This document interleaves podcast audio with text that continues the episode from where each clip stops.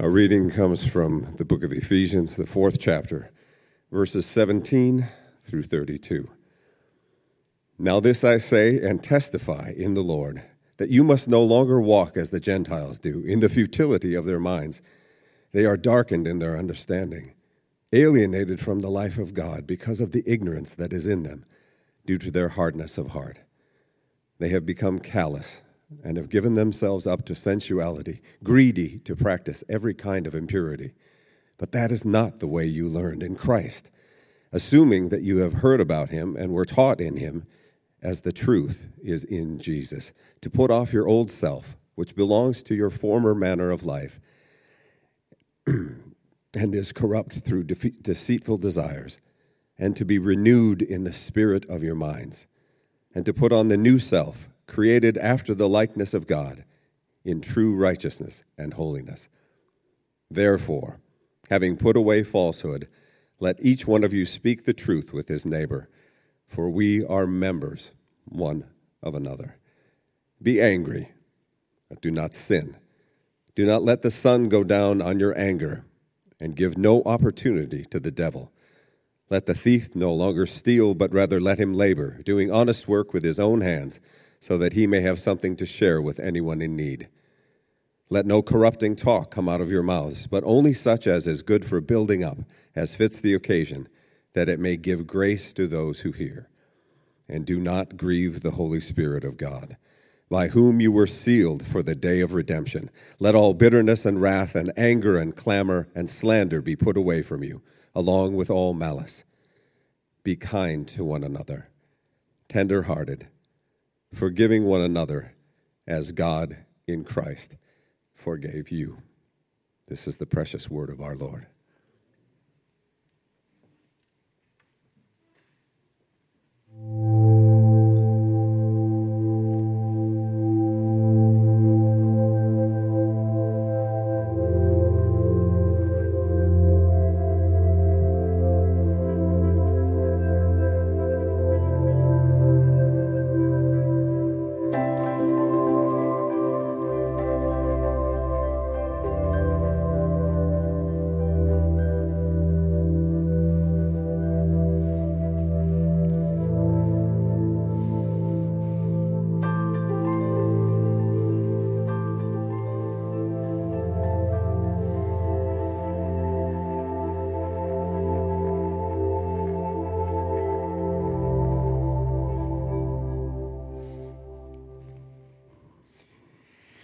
Well, good morning. Uh, we are continuing in our Christmas series. We are walking through uh, this the beautiful hymn, "O Holy Night." We're walking through several phrases of that song, and this morning we are going to walk through the phrase, uh, "Truly, He taught us to love one another." His law is love, and His gospel is peace.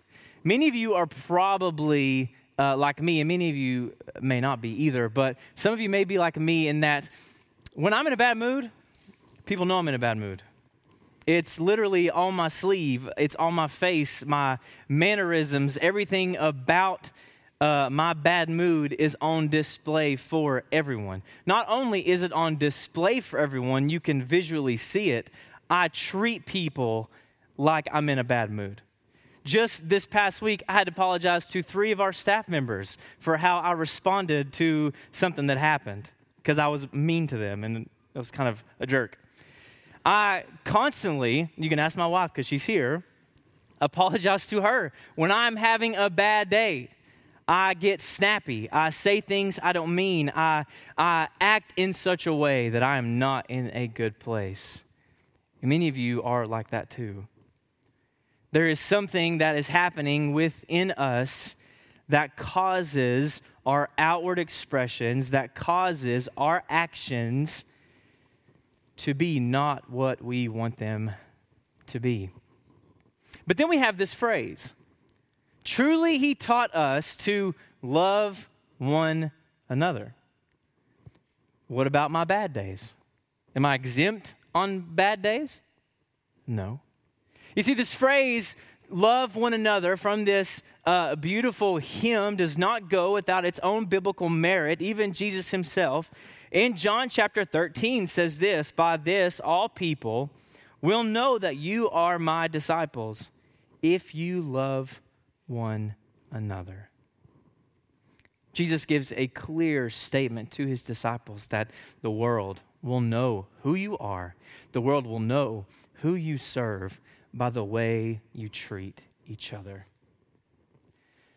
Not by whether or not you have a Jesus bumper sticker, not by whether or not you're wearing a Jesus t shirt. That is not it. It is very much how you treat other people, it is your outward expression of what God has done to you internally. The thrust of Ephesians chapter 4, this section right here, the main idea is that what is internal always works its way out. What is internal always works its way out. This phrase, love one another, it seems that this is an impossible task in 2020 to love one another given our political climate, given our uh, the coronavirus, our, our, our socio-econ, everything, it seems like it is a very impossible time to love one another. I venture to say that there may be people in this room who will pass through these doors this morning or maybe joining us on Facebook Live that if I asked you to go to your Facebook, Instagram, Twitter, any social media platform, and take down any post that is bashing a politician, bashing someone who may vote differently from you, that some of you may not have anything left on your feed.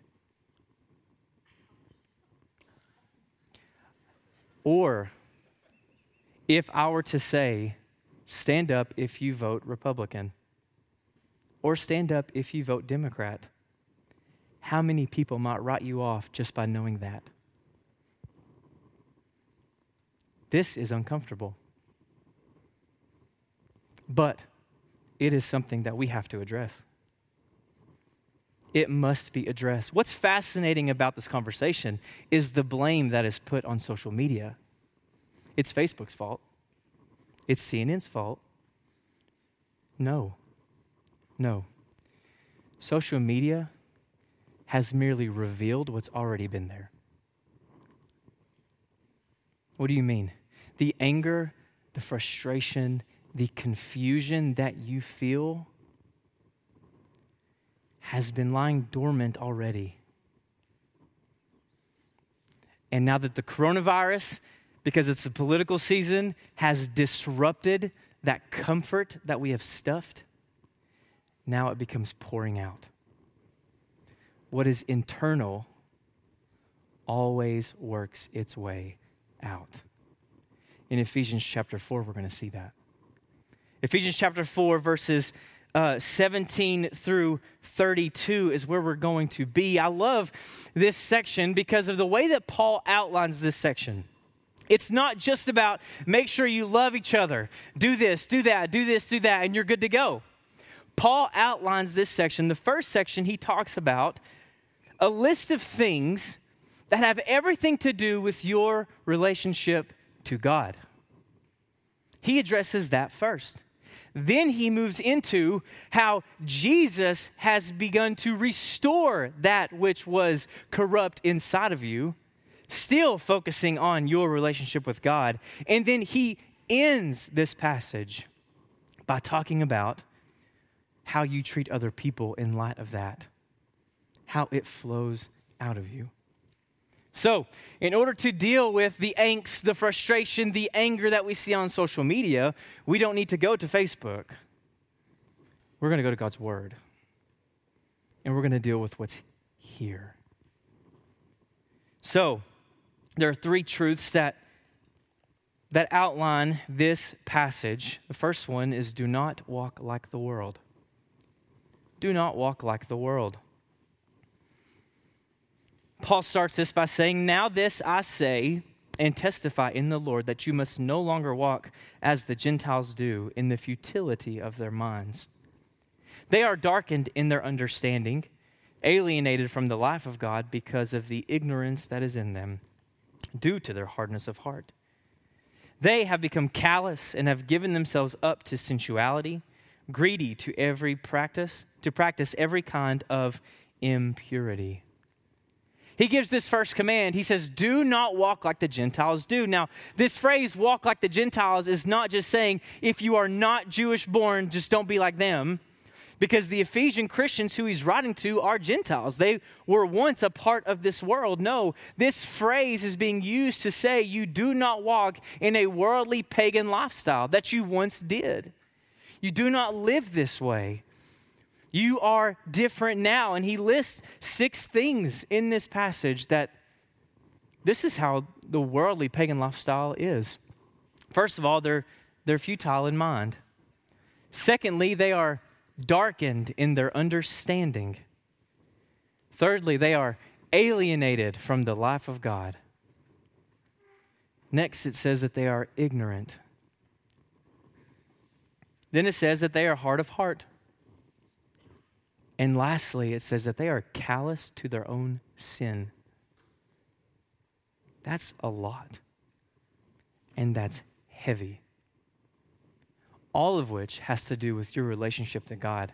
Paul hasn't even got to the relationship with people yet. And instead of breaking all six of these down individually, I will outline them even further. One of the, uh, the commentaries of which I read helps help me see the progression of this passage.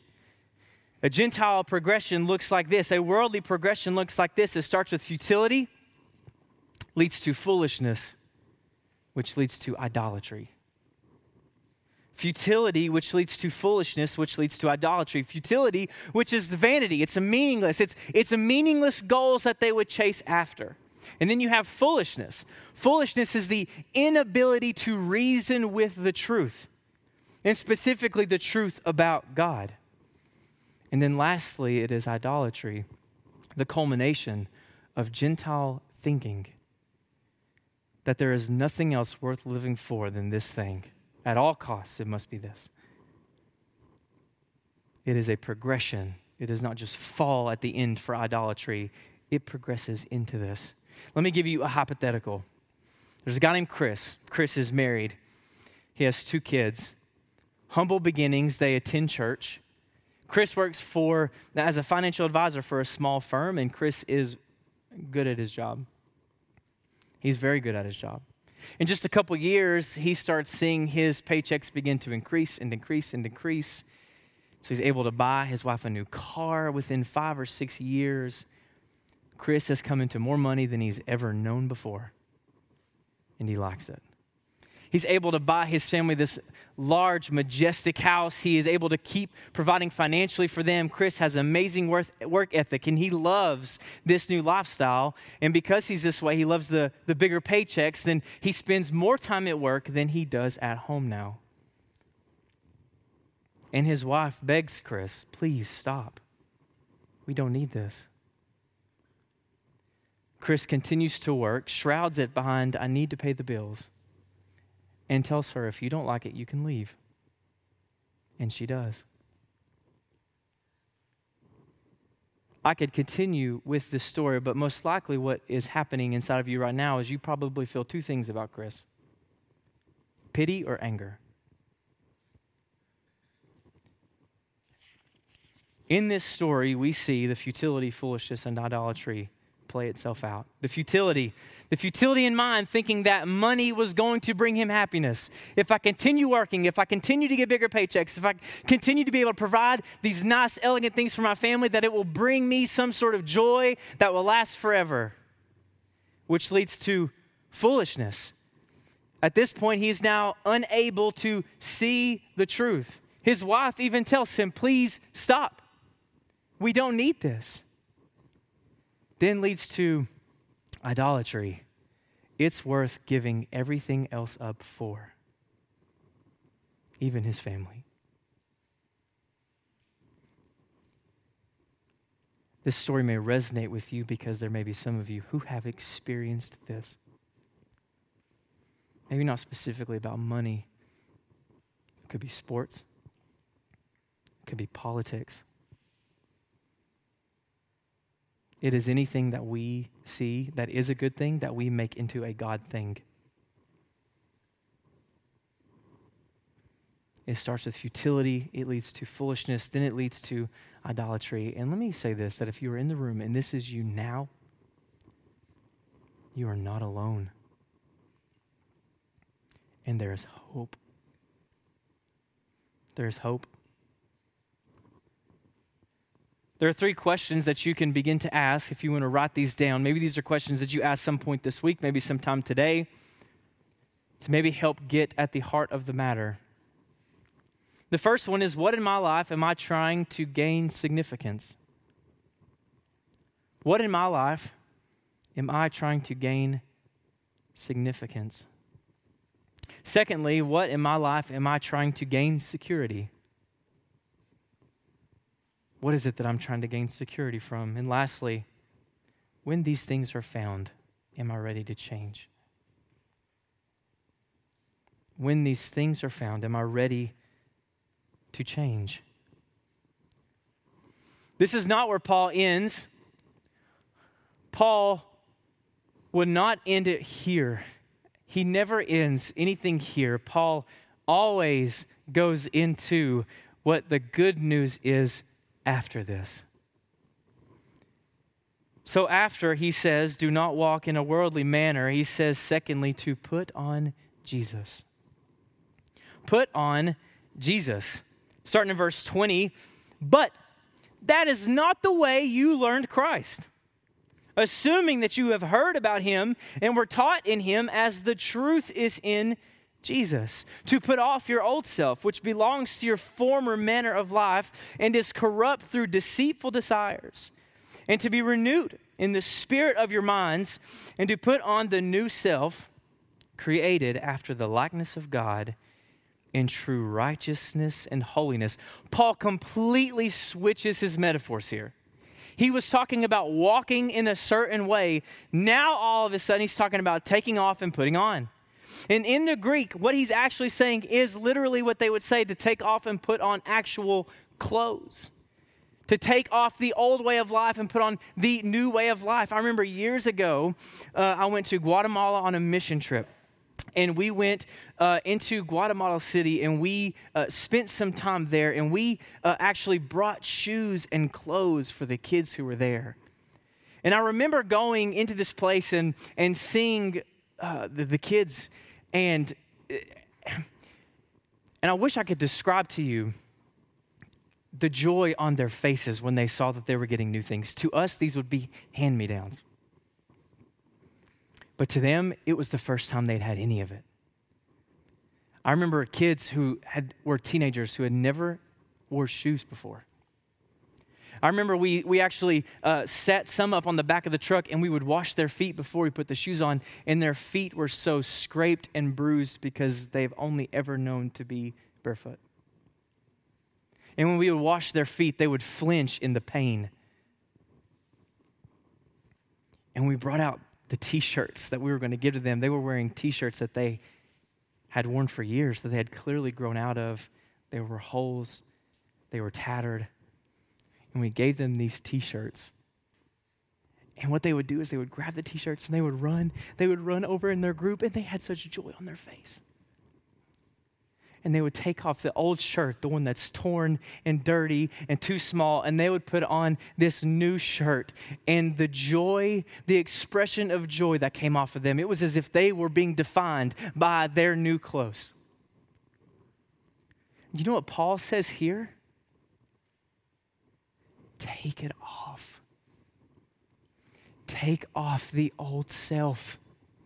Do away with it. You have been transformed in Jesus Christ. You need to put Him on. You need to put the new self on. You no longer have to walk the way that you used to walk. It was because of Jesus. It was because of Jesus who came and his flesh was torn from him so that he could wrap himself around you and bring you new life. You no longer have to walk in your old way. You no longer have to walk callous to your sin, futile in mind, that leads to idolatry. You no longer have to walk this way because we have Jesus Christ who went to the cross for us.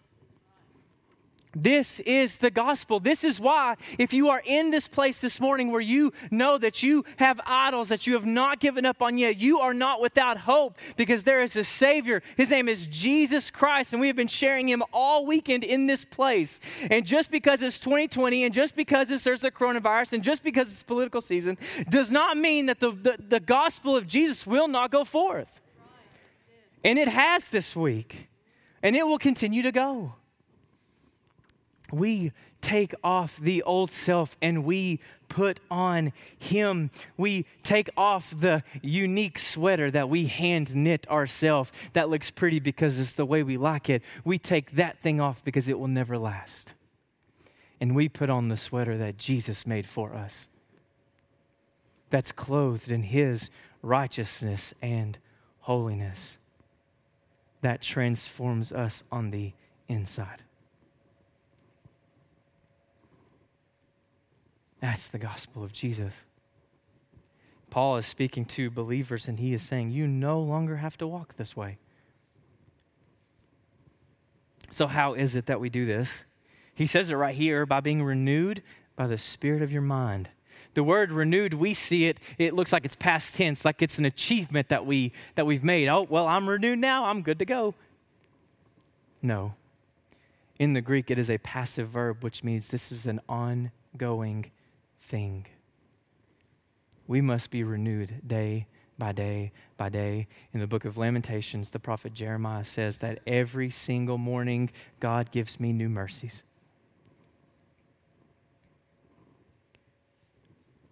So we glean on the truth. Well, what is the truth? There's a whole bunch of places I could tell you where the truth is not. But in this passage, let's look and see what it says. Verse 21 assuming that you have heard about him and were taught in him as the truth is in who? Who, church? The truth is in Jesus. The truth is in Jesus. The truth that is in Jesus then is first of all the truth about salvation. The truth about salvation. Then it leads to the truth about God, man, creation, history, sin, righteousness, grace, faith, life, death, purpose, meaning, relationships, heaven, hell, judgment, eternity, and everything else of ultimate consequence. All of that, the truth is found in Jesus. All of it. You see, the world can't see the truth, but believers are clothed in the truth. Because we know who is the truth. So, he says, This is where you are in relation to God. This is what the worldly pagan way looks like. This is what Jesus has done to restore that so that you are no longer this way. You no longer have to live in this. And then he says, lastly, now walk in a worthy manner. Walk in a worthy manner in verse 25 and following, therefore, and that's, he says, therefore, which when you see the word therefore in Scripture, you want to know what it's therefore, right? So the fact that he says therefore means that what was said right before it is extremely crucial to what is about to be said. So he says, therefore, having put away falsehood, let each one of you speak the truth with, with his neighbor, for we are members one of another. Be angry and do not sin. Do not let the sun go down on your anger, and give no opportunity for the devil. Let the thief no longer steal, but rather let him labor, doing honest work with his own hands, so that he may have something to share with anyone in need. Let no corrupting talk come out of your mouths, but only such as is good for building up, as fits the occasion, that it may give grace to those who hear. And do not grieve the Holy Spirit of God, by whom you were sealed for the day of redemption. Let all bitterness and wrath and anger and clamor and slander be put away from you, along with all malice. And then finally, be kind to one another, tenderhearted, forgiving one another as God in Christ forgave you. So he started with your relationship to God. Then he led to how it was restored in Jesus. And now we see the fruit of that is walking in correct posture with others. The fruit of that, uh, for the fruit of what's happened to you internally, is correct posture with others. What is internal always works its way out. And walking, when you walk in a worldly posture, you will not fulfill these. But you might say, well, you know, I speak the truth. I, I, don't, I don't lie. I give. I, I do these things. I'm, I'm kind to people. But you see, these are all a fruit of walking by the Spirit.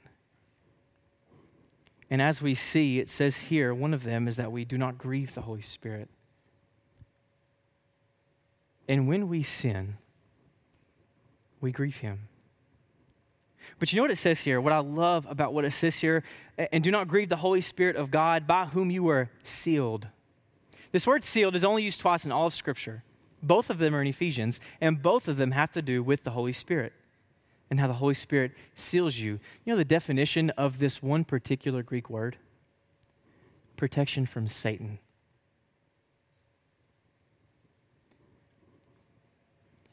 And when you are walking by the Spirit, when you are being renewed by the Spirit of your minds daily in the truth,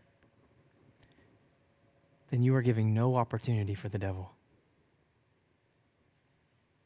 The Holy Spirit is sealed you to where he cannot take your joy.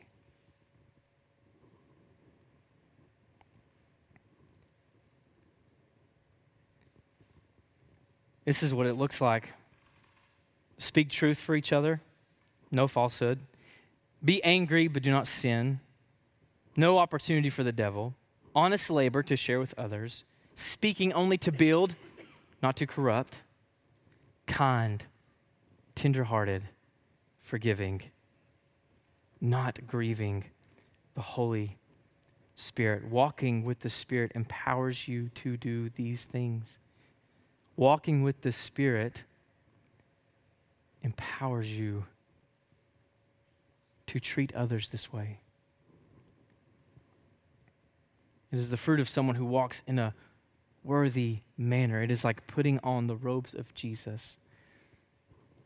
When you put on the robes of Jesus, then you will walk like Jesus.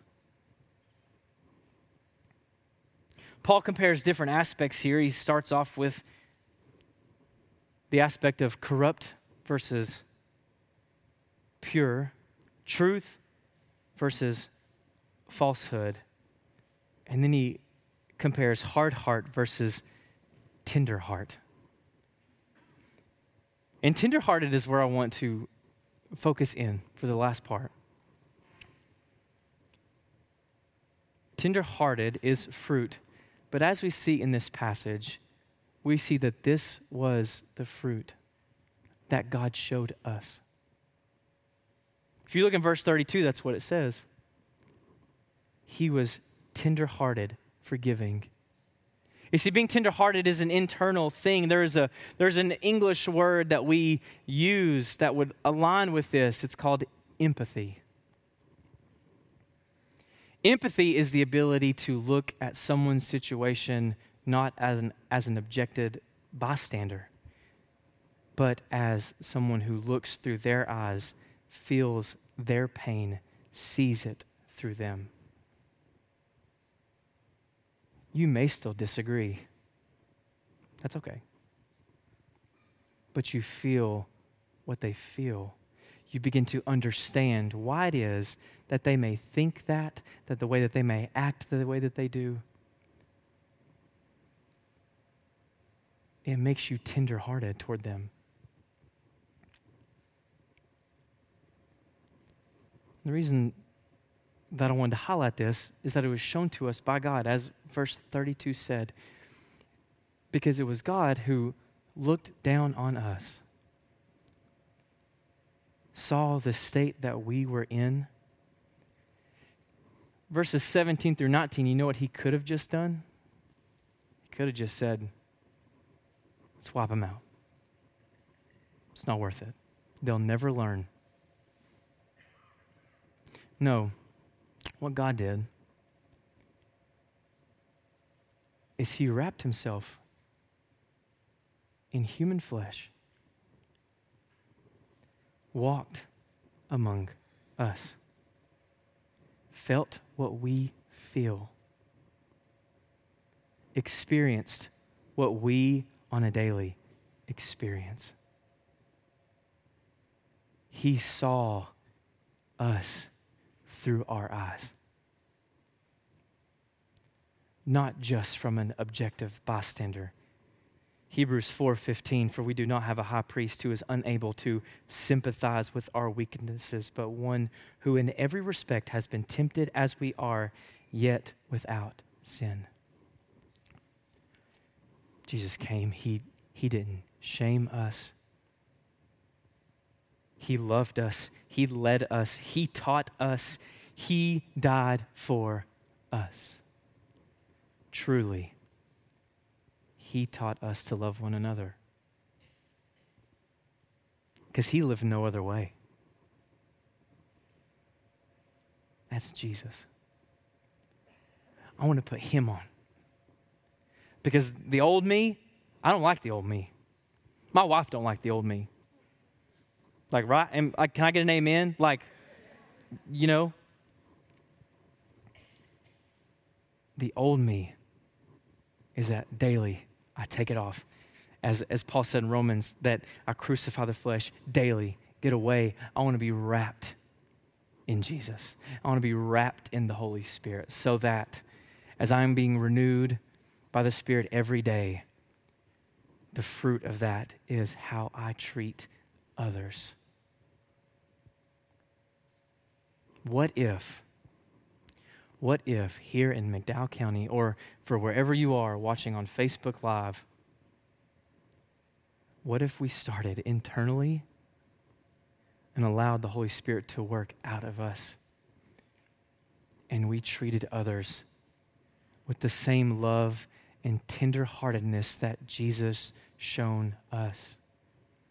Not just to our family, but to those who we may disagree with to those on social media what if we did that? How far and wide the gospel message would go. So, I have a few points of application, just four final things of application for you to take. The first one is pray for God to reveal idols pray for God to reveal idols. It was in, in, in Psalm 139, it's David who prays, Search me, O God, and know me. Find any grievous way in me. That, my friends, is a bold prayer to pray. But pray for God to reveal these. Secondly, listen to others. Listen to others oftentimes it, when we come to this place, we have a close friend, maybe a spouse, maybe uh, someone you go to church with, who is saying, You need to stop. Listen. Listen. Thirdly, be renewed every day in God's word. Let me tell you, it doesn't matter how many times you've read the Bible, you will find life giving fruit in it every day. And lastly, allow your renewed self to work its way out to others. Let's pray.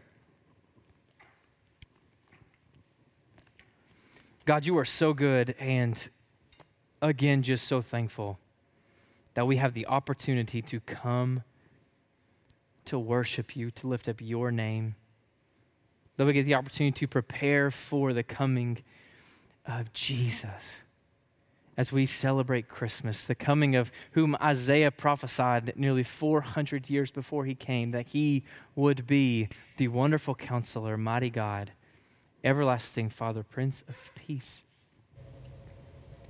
that his name Emmanuel would mean God with us. I thank you that we have Jesus who is not aware of the pain and struggle that we feel every day, but has felt it and will help us carry it. Lord, I pray that as we go from here, that you would renew us every single day. Help us grow in you and walk with you so that we can walk alongside others, that we can love them as you have loved us.